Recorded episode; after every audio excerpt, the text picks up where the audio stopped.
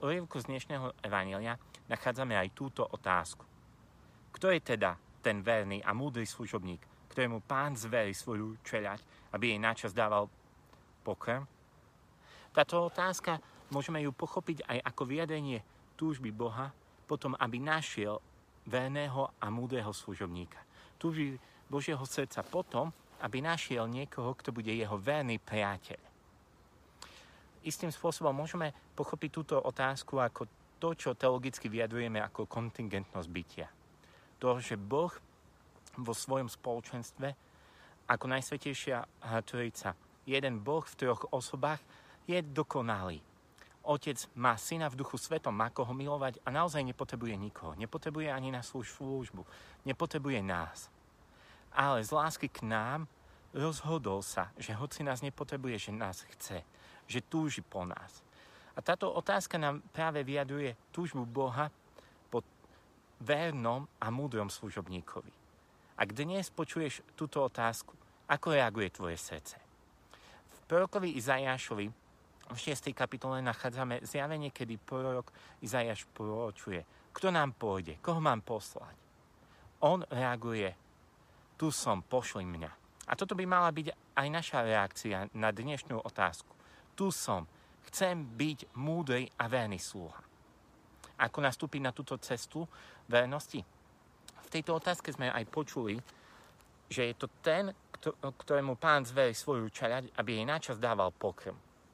V druhej knihe Samuelovej, na začiatku 11. kapitola, nachádzame udalosť, ktorá sa stala v živote kráľa Dávida.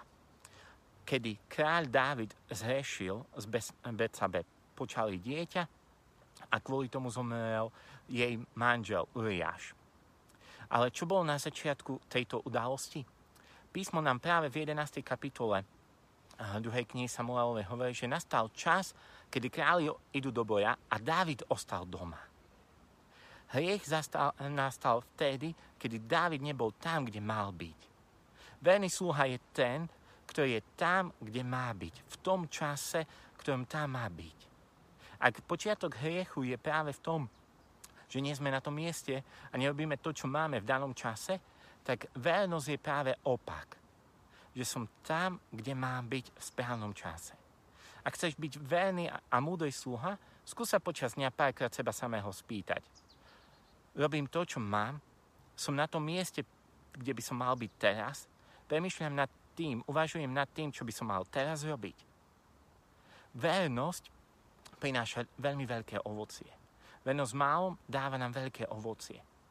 Istým spôsobom odvážim sa povedať, že práve milosť vernosti, ovocie Ducha Svetého ako vernosť, pôsobenie Ducha Svetého z nás robí, zo sluhov robí z nás priateľov. Priateľov Božieho srdca. Veď Ježiš povedal, ste mojimi priateľmi, ak robíte to, čo som vám prikázal. Máš odvahu na vykročiť na cestu vernosti, ako dnes odpovie tvoje srdce na otázku Ježiša Krista? Kto je teda ten verný a múdry služobník, ktorému pán zverí svoju čeľať, aby jej načas dával pokrm? Nech nám dá pán milosť byť v správnom čase na správnom mieste. Nech nám dá milosť vykročiť na cestu vernosti a byť verným v dobrom až do konca. Nech ty si ten múdry a verný služobník.